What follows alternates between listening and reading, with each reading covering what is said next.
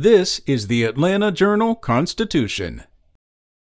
It's Tuesday, February 28th. Atlanta Hawks head coach Quin Snyder couldn't wait to get started with his new team. He likely could have waited to join the club next season, but Snyder is ready to get to work now, so the Hawks introduced Snyder at the team's practice facility in Brookhaven.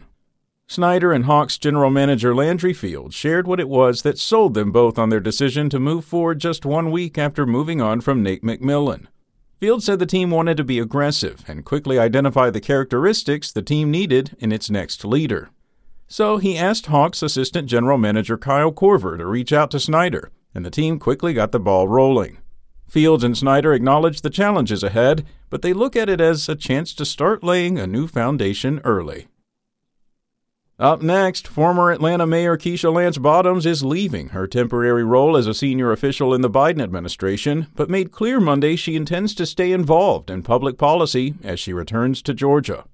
President Joe Biden announced Monday that Stephen Benjamin, the former mayor of Columbia, South Carolina, will replace Bottoms as a senior advisor and director of the Office of Public Engagement. Benjamin's new job begins in April. The president said Bottoms helped keep equity at the heart of his political agenda during her stint in his administration.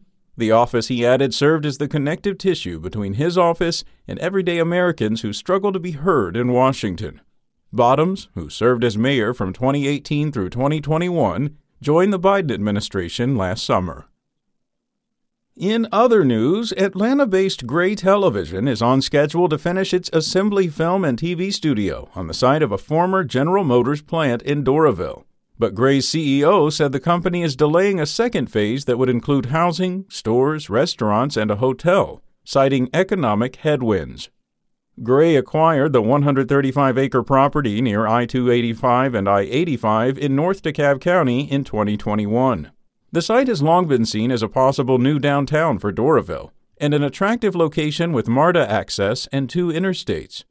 Though the assembly land attracted the headquarters for the parent company of the Serta and Simmons mattress brands and a smaller film studio, Gray's purchase accelerated the site's development. Once the film studio is completed in June, it will have about 20 sound stages, becoming one of the largest studios in metro Atlanta. And Senate lawmakers voted along partisan lines early Monday morning in favor of proposals that would kickstart the process for Buckhead to secede from the city of Atlanta. The effort is broken into two bills. SB 114 outlines details of the proposed City of Buckhead City, while SB 113 allows for the transfer of government services and facilities from Atlanta to a newly formed municipality.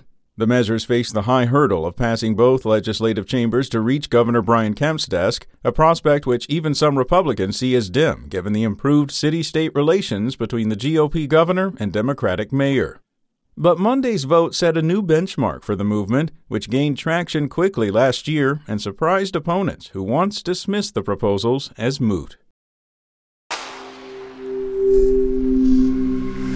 Spoken Layer